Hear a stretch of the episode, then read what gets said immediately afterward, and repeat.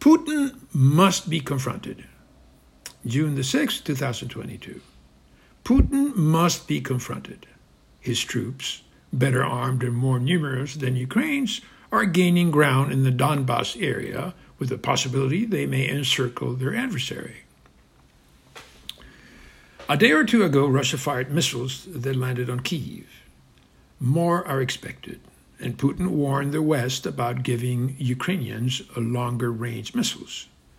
There's a side in this war that seems eager to negotiate with Putin so he is not, quote unquote, humiliated, which I take to mean that Russia gets to keep territory they didn't occupy before the invasion.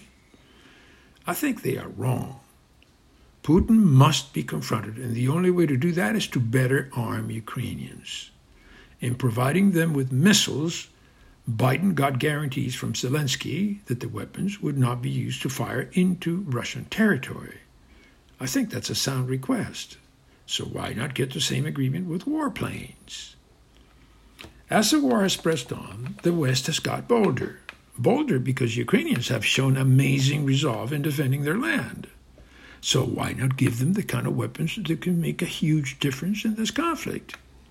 Putin needs to be confronted. He cannot be allowed to continue to make threat after threat. Ukraine was never his, never Russia's. In 1994, as the Soviet Union dismantled, Ukraine surrendered their nuclear weapons in exchange for security guarantees from Russia and the West. But those did not stop Putin from invading it. Why shouldn't then the West arm Ukraine with the very best short of nuclear weapons? To date, the only deterrent has been Putin's threats. It is time the West confronted them. Biden has made clear that NATO forces won't be used unless a NATO nation is attacked, nor that he would put American troops on the ground. Good. We should keep those commitments. But Ukraine is being ravished by the war, and they have shown the determination to defend their land. I read that Ukrainians that had left their country at the start of the war are now returning. They are eager to fight for their nation. The missing piece so far has been warplanes. If Ukraine gets them and loses the war, so be it. But they just might turn this around and drive the Russians out.